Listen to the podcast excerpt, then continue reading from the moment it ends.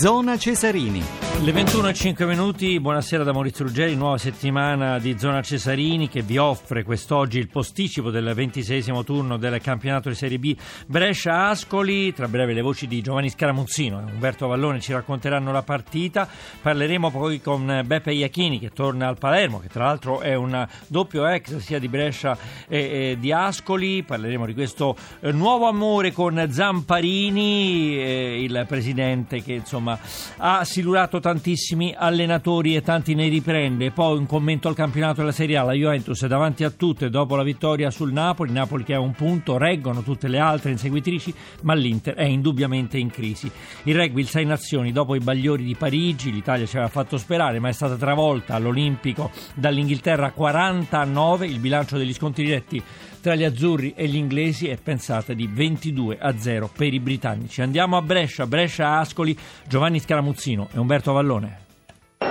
Assistenza tecnica garantita da Daniele Bulgarini, buonasera dal Mario Rigamonti, 37 minuti, 22 secondi, conduce il Brescia per una rete a zero, il gol di Caracciolo su rigore all'undicesimo, seguiamo l'angolo numero 2 a favore dell'Ascoli, maglia bianconera per la formazione ospite che attacca da sinistra a destra verso quello che di consueto è il settore ospiti, ma stasera trasferta vietata per i sostenitori marchigiani. Il tentativo adesso in contropiede del Brescia con un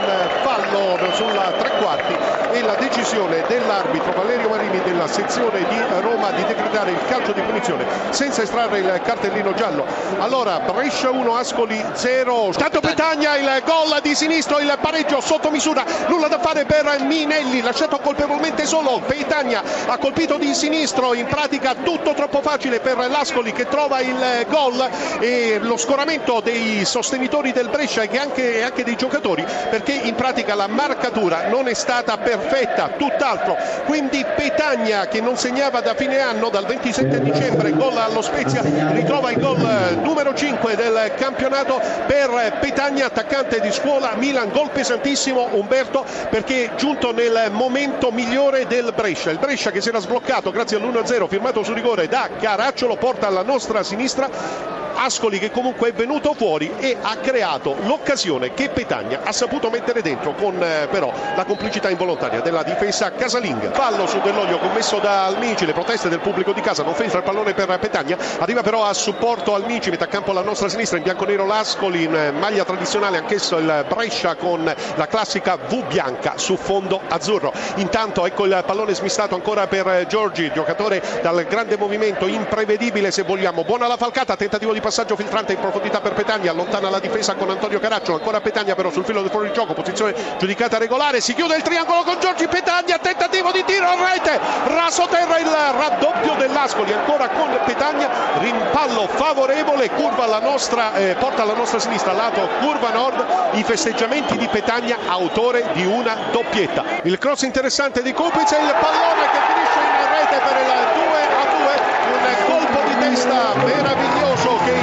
pratica ha visto Lanni tuffarsi un tantino in ritardo, un pallone che è stato colpito in maniera anche abbastanza netta da Mazzitelli, pallone a incrociare sull'angolo più lontano, è finito sotto l'incrocio dei pali, Mazzitelli una vera e propria prodezza, anzi no, il pallone probabilmente toccato da Lancini, ultimo tocco di Lancini, sì sì, Edoardo Lancini, è lui da attribuire il gol, si era spinto in avanti, ha anticipato tutti i compagni avversari, Lancini in pratica ha segnato un gol importantissimo, se Antonio Caracciolo ne aveva realizzato uno nel corso del campionato è arrivato adesso il punto a firma di Lancini, entra anche lui nel tabellino stagionale dei marcatori, Lancini in pratica è stato lui l'autore del gol decisivo con un colpo di testa in mischia, in questo caso non ho visto responsabilità da parte della difesa dell'Ascoli, è sbucato all'improvviso, ha sorpreso tutti. Lancini, il portiere dell'Ascoli ha visto il pallone, la distanza era anche abbastanza considerevole direi,